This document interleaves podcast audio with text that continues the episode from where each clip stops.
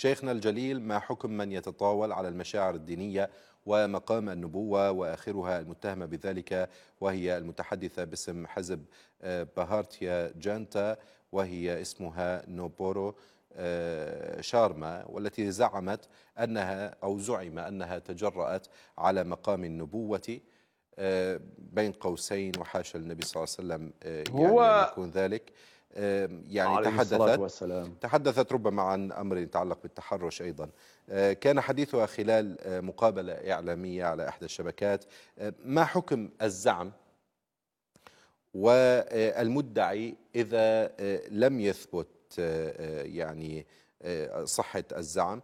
وهل القانون في البلد هو الذي يثبت ذلك أو ينفيه؟ يقول السائل ووضع يعني قوسين رغم حكم الهند من قبل حكومة مودي الموسومة بالهندوسية. أيضا قالت المتهمة بأنها تلقت تهديدات بالقتل، وهنا يطرح سؤال ربما يكون في السياق ذاته أو في سياق آخر إذا ما مست الشعائر الدينية الإسلامية، هل يجوز أخذ الحق بسبل غير مشروعة؟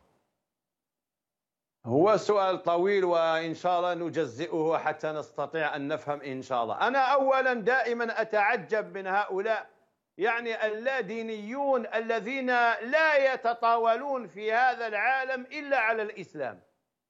لا يتطاولون. أنا أتعجب ممن يعبد بقرة ويتطاول على من يعبد الله الواحد الأحد، وأتعجب من أنصار المثالية الجنسية الذين يتطاولون على تعدد الزوجات، يعني هو يبيح زواج الرجل بالرجل والمرأة بالمرأة ثم يتطاول على تعدد الزوجات بعد أن أباح هذه الجريمة الكبرى.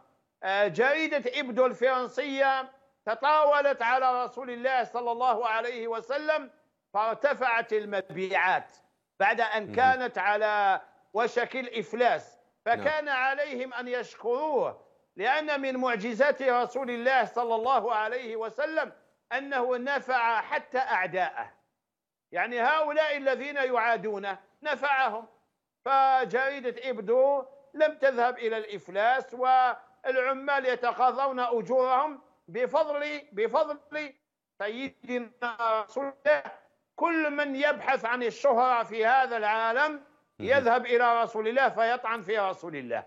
هذه المرأة تتهم النبي عليه الصلاة والسلام بما لم يقله أعداؤه من كفار قريش. النبي عليه الصلاة والسلام هو الذي وضع قانونا للطفولة لا يوجد في الأمم المتحدة. اذهب إلى قوانين حماية الأطفال في الأمم المتحدة لن تجد قانونا شرعه رسول الله صلى الله عليه وسلم، وهو قانون يجب أن يفرح بهذا المولود يسمى عندنا العقيقة. العقيقة هي وجوب الفرح بالمولود، وجوب الفرح.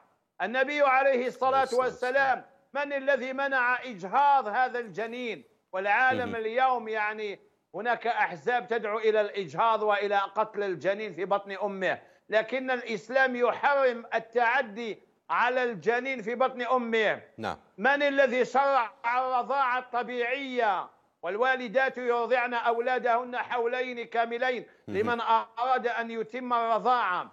من الذي كان يداعب الأطفال ويقول يا عمير ماذا فعل النغير؟ فإن عمر كان له عصفور يربي العصافير، النبي يداعبه.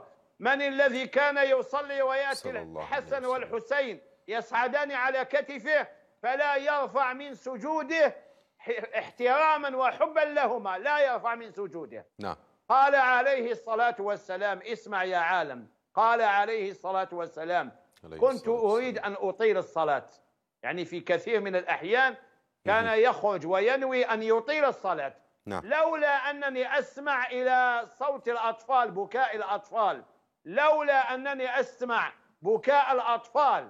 يعني يقول عليه الصلاة والسلام أنا أنوي أن أصلي وأطيل الصلاة بالصحابة، ولكن لما يسمع بكاء الأطفال، لبعض الأمهات تأتي إلى المسجد وتأتي معها ولدها، فقال لولا أنني أسمع بكاء الأطفال لا أطلت بكم، فرحمة بهؤلاء الأطفال. ويأتي اليوم ربما هذه المرأة تبحث عن الشهرة نعم يأتي اليوم هذا ربما الذي نقول البحث عن من يتحدث عن هذه النقاط. المسلم كيف يتعامل مع التطاول على رسول الله، وهذا السؤال يعني طبعا هنا نثبت أنها متهمة وربما يعني تتابع القضية قانونيا، لا زالت حتى هذه اللحظات تتابع قانونيا في إطار الاتهام هي، رغم وجود فيديو ربما تم تداوله بشكل كبير على ذمة يعني من نشره. ما هي هنا السبل للرد، أو قبل السبل للرد نسألكم عن الحكم الشرعي ومن بعدها السبل للرد على ذلك؟ هو أنا أظن أن هذه ليست مسلمة، يعني ليس فوق الكفر ذنب، يعني فالحكم الشرعي في التطاول على رسول الله هو ردة، هو الكفر إذا وقع من مسلم، ولكن ليس فوق الكفر ذنب، ليس فوق الكفر معصية. من يعبد بقرة لا نقول هذا رد في حقه أو كفر في حده، لأنه هو أصلا ليس مسلما. كيف يتعامل المسلم مع التعدي على مقام النبوة؟ القرآن يقول أعوذ بالله من الشيطان الرجيم إنا أرسلناك شاهدا ومبشرا ونذيرا لتؤمنوا بالله ورسوله وتعزروه وتوقروه. أجمع العلماء على أن تعزروه بمعنى تعظموه. المسلمون مستويات، ليسوا شيئا واحدا. هناك المسلم العادي البسيط المغلوب على أمره الذي لا يستطيع أن يفعل شيء، هذا ينكر بقلبه، ينكر، يقول اللهم أشهدك أنني أنكر هذا. هناك مسلم خطيب جمعة، هذا يجب عليه أن ينكر هذا في خطبته لأنه يملك وسيلة للإنكار ولتنبيه المسلمين. هناك مسلم في وسائل الإعلام ينبه، هناك مسلم في مقام القرار والنفوذ وهم القادة والساسة والحكام، هؤلاء يستطيعون أن يعني يحركوا الأمر في المجالس العالمية، في الأمم المتحدة، أن يستصدروا قانونا يمنع المساس بمقام الأنبياء. المسلم لا يكون مسلما إذا لم يؤمن بعيسى عليه السلام. جميل. ولا يكون مسلما إذا لم يؤمن بموسى عليه السلام. جميل. المسلم سيخرج من الإسلام كله لو تعرض إلى مقام عيسى عليه السلام. لن يكون مسلما لو تعرض إلى مقام موسى عليه السلام. والدين يأمر بالتعايش بين يعني السيدة مريم في الأوساط الاجتماعية. نعم. يعني أشد احتراما مما هو موجود في غير القرآن. جميل. إذن أنا أدعو الحكام إلى أن يحركوا قانونا في الأمم المتحدة يمنع المساس بمقام الأنبياء كلهم. جميل. وأما هل تسمعني سيدي؟ نعم أسمعكم، تفضلوا. جيد. وأما المسلمون في الهند فهناك المحاكم. نعم. هناك المحاكم لأن هي تزعم أنها هددت بالقتل، وكل الذين يبحثون عن الشهرة يزعمون هذا، أنهم مهددون بالقتل، وأن المسلمون إرهابيون. لا أحد هددها بالقتل، ما فعلته هي هو الإرهاب، لأن هي تعتمد على الحرية على الطريقة العلمانية. ما هي الحرية على الطريقة العلمانية؟ الطريقة الفرنسية العلمانية، أنا أعوذ بالله عندي حق أن أشتم نبيك، عندي حق أن أشتم تاريخك، عندي حق أن أشتم الله جل جلاله. يعني يقولون أن هذا من حرية الرأي، يعني جعلوا سب الأنبياء من حرية الرأي، وجعلوا الطعن في الأنبياء من حرية الرأي. هذا ليس حرية رأي. لا، هل من حرية الرأي أن نتعدى على مقدسات وعلى ما يحترمه الناس وما؟ هذا ليس حرية رأي، هذا حرية رأي على المذهب العلماني. حتى وصل الاستعمار الفرنسي أنا عندي حرية في أن أقتلك، عندي حرية أن أستعمرك، عندي حرية أن أقضي عليك، عندي حرية أن أستولي على أملاكك وما تملكه هذا البلد. يعني قننوا مفهوم للحرية، هو الظلم بعينه، هو الإرهاب بعينه، فتحول الإرهاب عندهم إلى حرية. أنا أنصح الإخوة في الهند أن يلتجئوا إلى القضاء، لأن القتل، اسمعوني جيدا، القتل هو حد من حدود الله لا ينفذه إلا القاضي.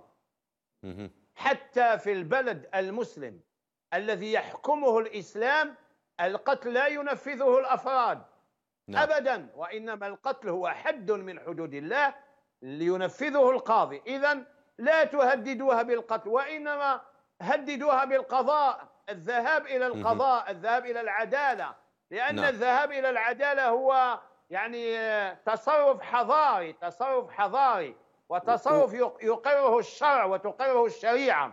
جميل. اذهبوا معها إلى العدالة. وقد وقع هذا، يعني وقع فيما قبل، يعني في أيام الإمام الندوي رحمه الله، أن يعني ظلم المسلمون في قضية أكل البقر، فالتجأوا إلى العدالة وأنصفتهم العدالة. من نعم الله أن الله ينصر هذا الدين بالرجل الفاجر. الحمد لله. وفي العدالة هناك بعض العلمانيين اللادينيين الذين يتحاكمون إلى العقل. جيد يا سيدي، لنتحاكم إلى العقل، نتحاكم إلى القضاء الذي يحترم العقل. جميل. وهل من العقل أن أذنوا لأنفسهم وأباحوا لأنفسهم أن يتهموا النبي عليه الصلاة والسلام بما ليس فيه، بكلام غير صحيح، بكلام كاذب؟